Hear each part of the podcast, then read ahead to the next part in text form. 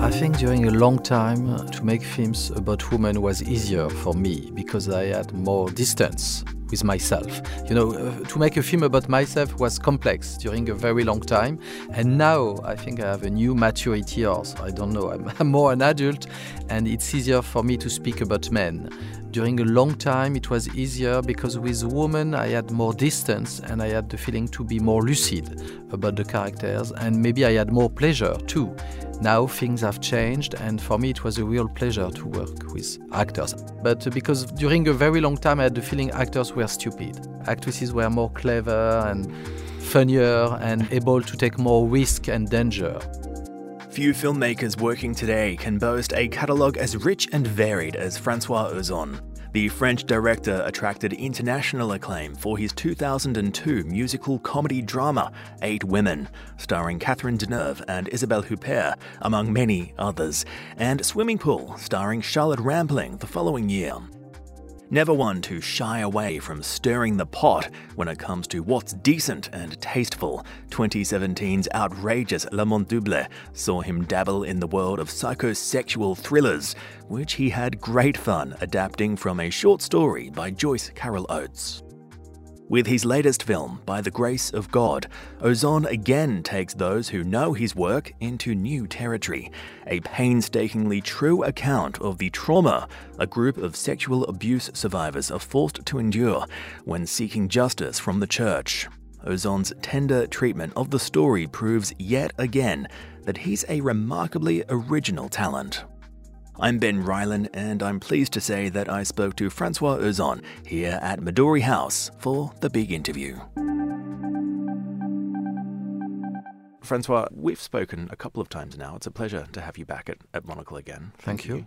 Look, it is tempting to start by remarking on how different all of your films are. And I think when I look at your films, I often think it's fun to try and spot the similarities between them. If I were to pick out one similarity just to begin with, it would be secrets. You often secrets. like secrets. I think oh, you often like to to take a bit of a, a, prod at people's secrets and how they how they handle their secrets in, in different ways. Maybe. Is that, is that fair to say?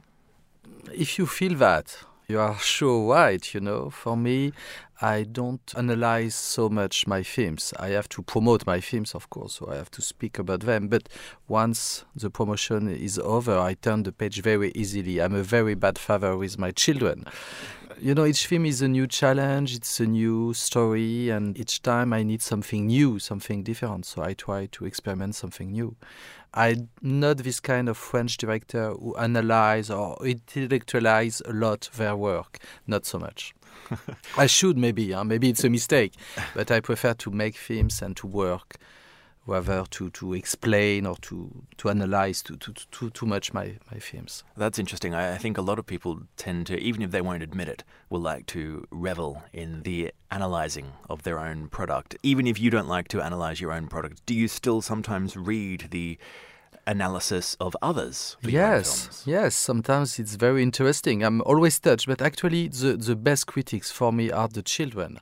I love when a child speaks about my films because they have another, a totally other view. You know, they are more innocent. You know, because I'm sure as a critic you are not an innocent guy, but the children are very open minded and sometimes they are focused on things very special. You know, for them and I have the feeling they are more able to, to tell things about themselves. That's what interests me, you know, to hear what touched them and why they were touched by such thing in the film. But then what happens if they don't like your film? I mean, a child is going to be very, very honest, aren't they? Yes, but I like that. what I don't like is indifference. Do you say that in English? Indifference? Hate or love, it's okay, but indifference, it's, and with children, it's never indifference. I can't show all my films to children. That's the problem. No, Some of them true. are not for them at all. well, speaking of one of those films that's not for children, Double Lover, definitely not for children, I would say, though I enjoyed it very, very much. It was very much about secrets and inventing one's own version of reality. If we were to talk about what the art of filmmaking is to you, what it, what it means to you to be able to create a, a universe from scratch, I suppose, does that go some way to explaining what it's like for you as a process, inventing a new reality where you can pull the strings in any direction that you like? Which interests me is to tell stories. So I try to find the best way to tell the story and to touch people, to make some connection between the audience and the, and the story I'm telling. So that's what I'm working on. After, for some films, you have to create a universe around the story, and sometimes you just have to use the reality. So for each film, it's different. For for the case of my last film, By the Grace of God, I try to be the most close to the reality and to be honest because it was about a real person so i had to to be close to them to, to make some interview to be sure they won't be betrayed by my film. And uh, when i made some film like double lover actually i, I create all the world around the, the characters. You know i'm more in the world of fiction.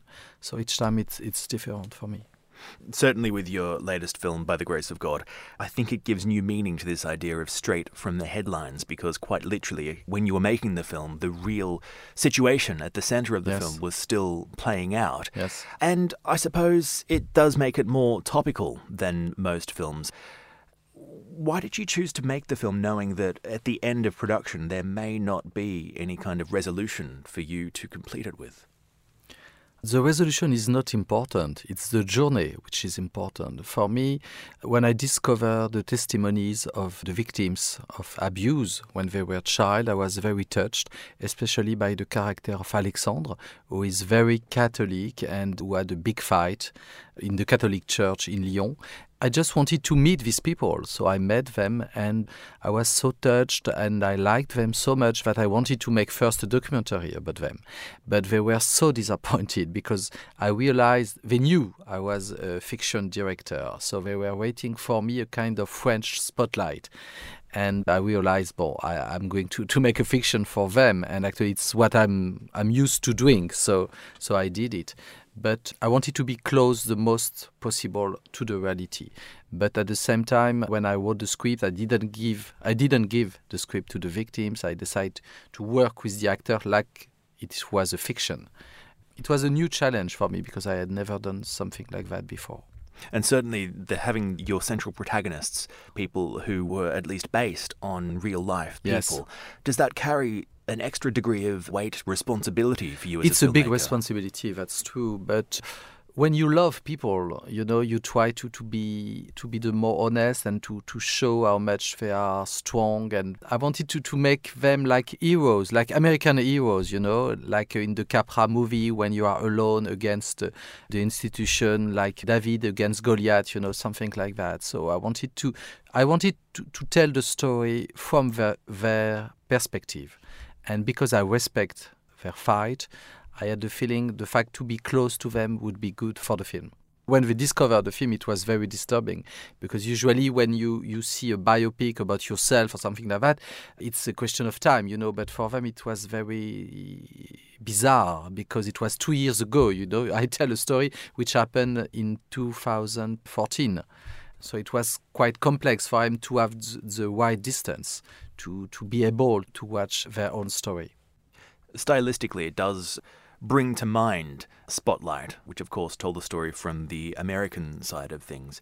But there are some very clear differences here, a lot of them, in fact. And, and I think one key difference is that, unlike Spotlight, this is not a journalism story. Exactly. In fact, it feels as if these people have, in some ways, been abandoned by the craft of, of journalism because there does seem to be a curious absence of people who are willing to tell this story it's not against the journalist, I think, but I think the, the journalist didn't know because you know uh, all the story happened in Lyon, which is a very Catholic city, and uh, it's a very bourgeois uh, city in which there are a lot of secrets. That's what you you said, and actually the journalists did nothing about that because nobody talked before, and Alexandre is the first one who decided to talk openly out of the church, you know, because after everything was what happened in the church, so there was no journalist who came in the church to to to denounce the facts.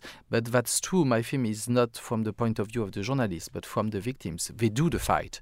In Spotlight, the journalists ma- make the job, but in the case of my film, the the survivors are really making the job. Uh, it does also tap into something else that I think is a running theme in a lot of your films, and that is this idea of what of what makes a family. In some ways, the absence of anyone who can tell the story of these people is what sort of brings them together. and in some ways they go about making themselves their own little family, don't they? They connect with each other.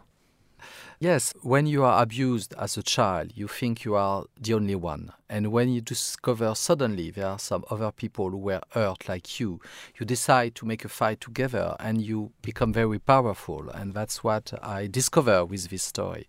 And it's very strong because first Alexandre thinks he's alone. And when suddenly he realizes there are so many other children who were abused by this priest, he tried to find all the other victims and they tried to make a, an association to fight together to because when someone is able to talk some other people are able to, to talk. It's like a relay race you know between the, the different characters of the film. Just talking about that idea of journalism we mentioned slightly earlier filmmaking isn't often seen as the same as, as journalism, is it? I mean, these are very different mediums. Filmmaking is about making people feel emotions, and journalism is about relaying a set of facts. Do you think we tend to underestimate the power of filmmaking to get across a story like this, though? Because it is relaying a set of facts, but it has that added weight in that it's making us understand how being in this situation also feels. That's the power of cinema. and I realized, you know, because there is no discovery in my film about the facts, you know. All you have in the film was already in the newspaper, in the magazine, in the books. There is no surprise, but everybody in the church were afraid of a film because a film is more powerful in terms of emotions, in terms of identification. That's why I had some trials against the film. People try to to stop the release of the film in France because and, they did nothing for the books or the, the articles of the journalists before, and it was exactly the same story. That's why I realize how much people are afraid of cinema, and I realize I have a big responsibility because cinema is a real. We know that for a long time there is a, a power of propaganda, but even of uh, in the case of my film, I think it's not a propaganda film, but it's a film which allow you to understand more deeply the emotions and how much child abuse is a ticking time bomb, you know, for all the family, all the people around you are damaged when you're abused. And it was important to show that because usually you don't see this kind of story from this perspective, especially in the newspaper it must have been quite confronting. I mean, the, the power of the church as an institution is, of course, chief amongst the reasons for why these sorts of things remain secrets hmm. for so long and are suppressed for so long. It must have been quite confronting for you to know that you were going up against this organization as well. I didn't realize that before making the film. Actually, I was very innocent and naive. That's why I used the real names of all the protagonists. And I realized after with my producer it was maybe a mistake. But at the same time, I wanted to be honest, to be clear. You know, all the names were already in the press. So I didn't want to change the, the name of the Cardinal Barbarin for Baratin. You know, Baratin is a cake in France, so it would have been totally stupid. So I decided to keep the real names, but I realized it was dangerous. But we, we did it, and at the end, the film was released, and uh, it was a big success in France. So I'm I'm happy. But it was a big fight, actually, not to make the film, but to release the film. The reaction to the film was, was no doubt part, must have played a larger part than I think the reaction to most of your other films, given the weight of what this film is representing. How was that for you when it finally did reach the public? Did it create the sort of reaction that you expected? it was quite strange because before the release I was like the devil, you know, making this film. And once people saw the film, they realized the film was very fair with the situation. And because the film is on the perspective of the victims, you know, they couldn't really attack the film because it's the, you know, about Preynat and Barbarin, you, you see what everybody knew. But about the victims, you didn't know how it did affect them in their private life. So it's funny because before for the church I was like the devil, and now the film is released, I'm like a saint because they use my film to educate the new priest, you know, to to understand how much pedophilia can be a crime and dangerous and everything. So it's it's quite paradoxal, but at the end, the Catholics were my first audiences. Is there something to be said about what people might expect from your films? I mean, I know I started earlier by saying that you are responsible for quite a varied palette of different styles of films, but this film I think must have surprised people a little bit more than some of the others. Is that something you like to play with, with this expectation of what people expect from Francois Ozon?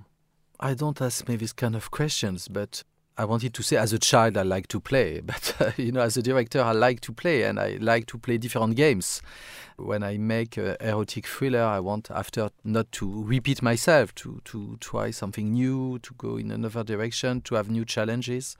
As a cinephile, I like different kind of movies.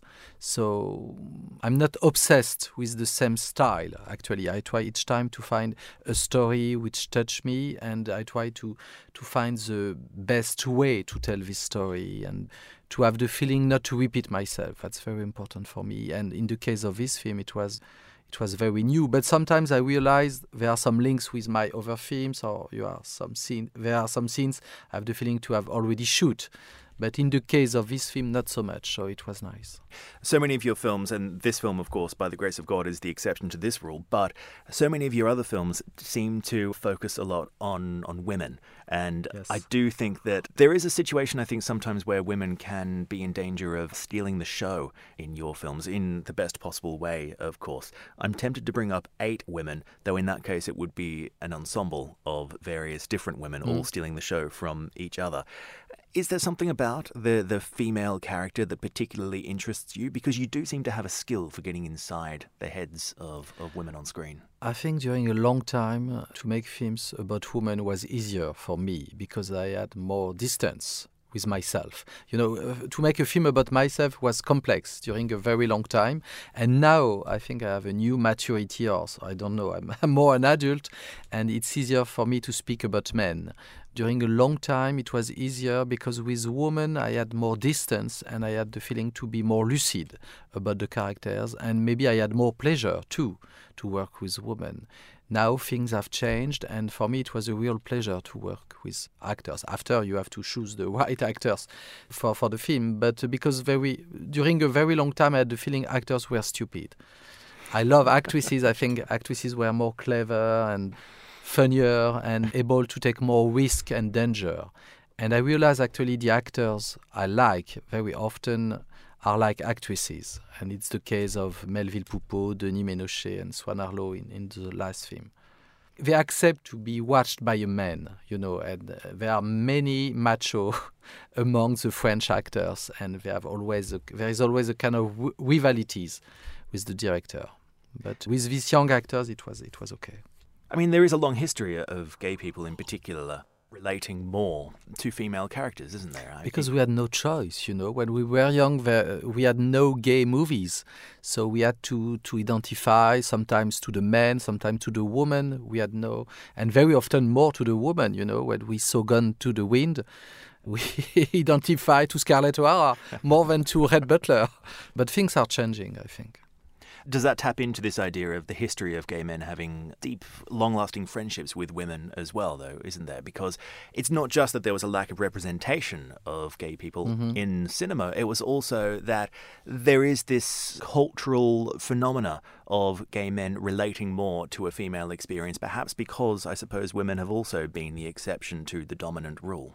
Yes, of course. Of course. Women are more victims in our society. Things are changing, hopefully, but uh, during a long time, especially in the in the 50s or the 40s, the character of women are victims of the society. They don't have the same place than men. So for the gay, maybe it's easier to, to identify to them, to their fight, to, uh, to find a place in the society.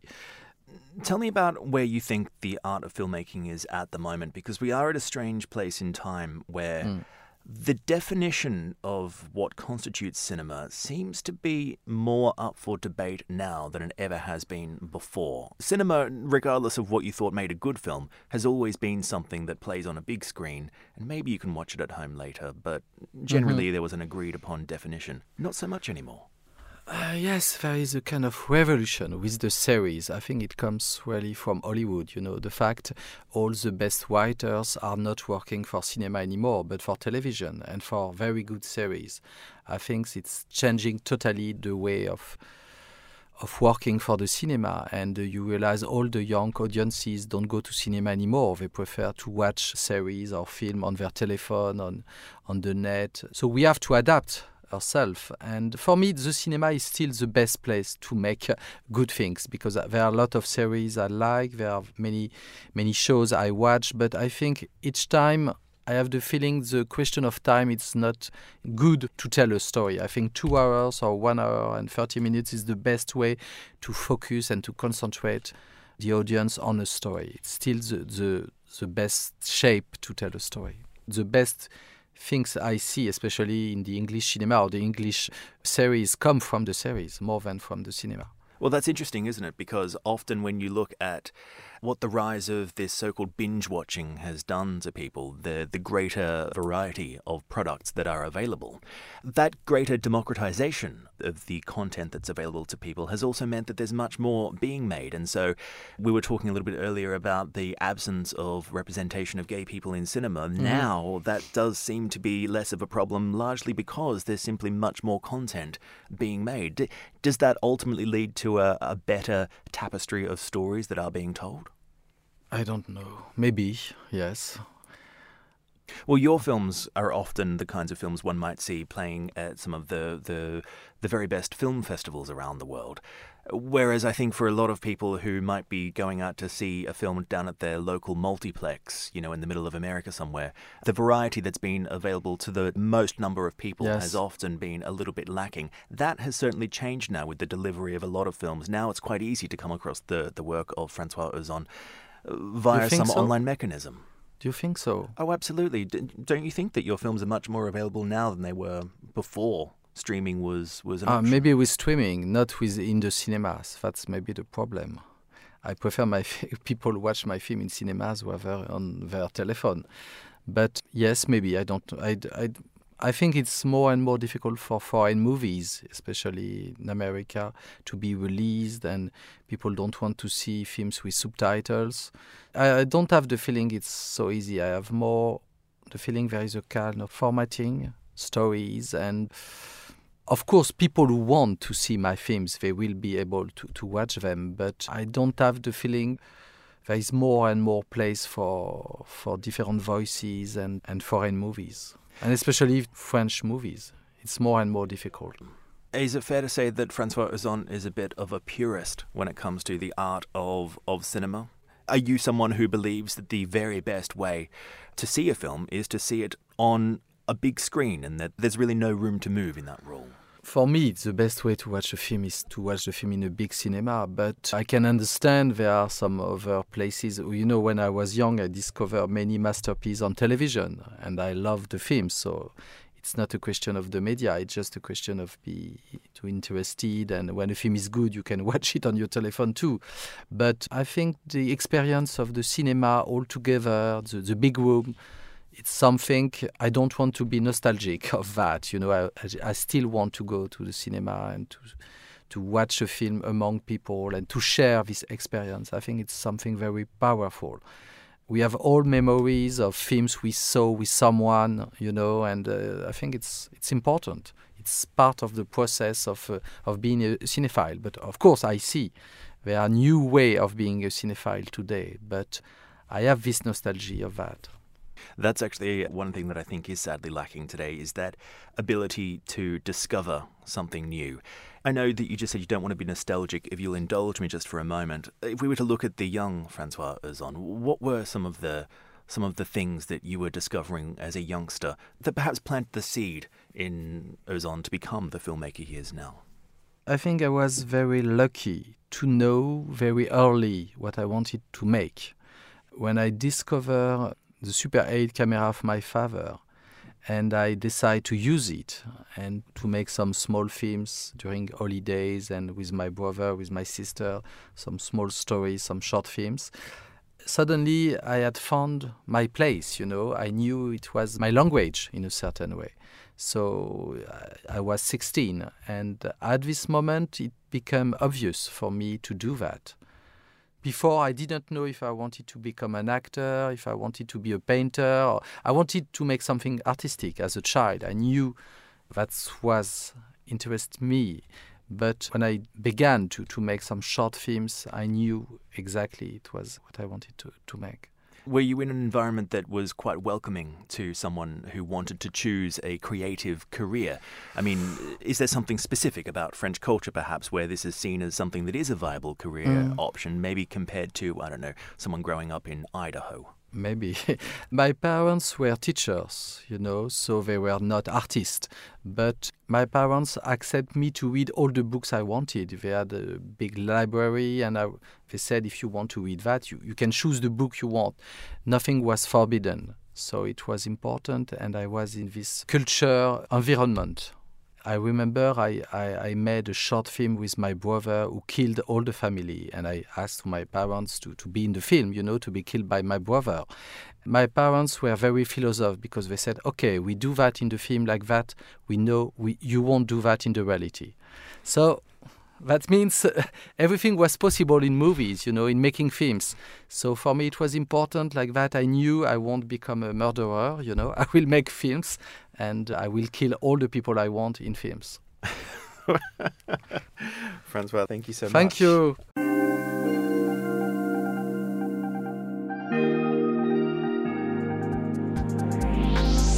My thanks to Francois Ozon. By the Grace of God is out now in cinemas in the UK and the US, with Finland, Denmark, and Norway to follow soon. The big interview is produced and edited by Yolene Goffin. I'm Ben Rylan. Thank you very much for listening.